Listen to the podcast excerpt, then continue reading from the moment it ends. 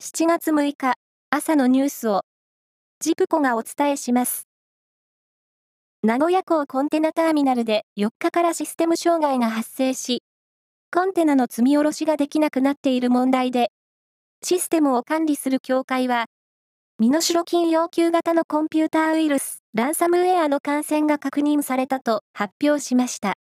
協会は、感染経路の確認や安全対策を施した上で、今日午前8時半から通常通りコンテナの積み下ろしを再開したいとしています。IAEA 国際原子力機関のグロッシ事務局長は、東京電力福島第一原子力発電所を訪れ、先月26日に工事が完了した処理水を海に放出する設備の整備状況を確認しました。政府と東京電力が夏頃を目指す放出の前後に職員を常駐させるための IAEA の現地事務所も開設されました。SBI ホールディングスは国内での半導体工場の新設に向けて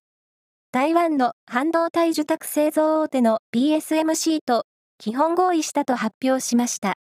また、両社は工場の新設に向けて準備会社を設立することでも合意し、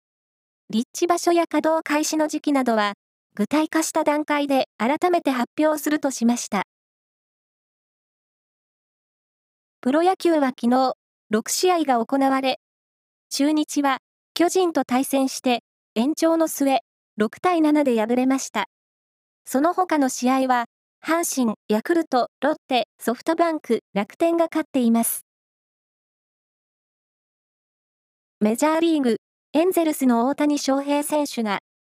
今月11日に開催されるオールスターゲームにピッチャーで出場することを断念すると明らかにしました。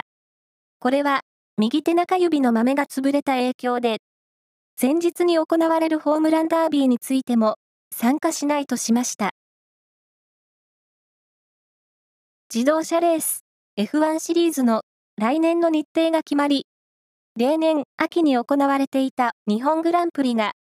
4月5日からの3日間で春に開催されることになりました。これは国際自動車連盟が発表したもので、三重県の鈴鹿サーキットでシーズン序盤の第4戦として行われます。以上です。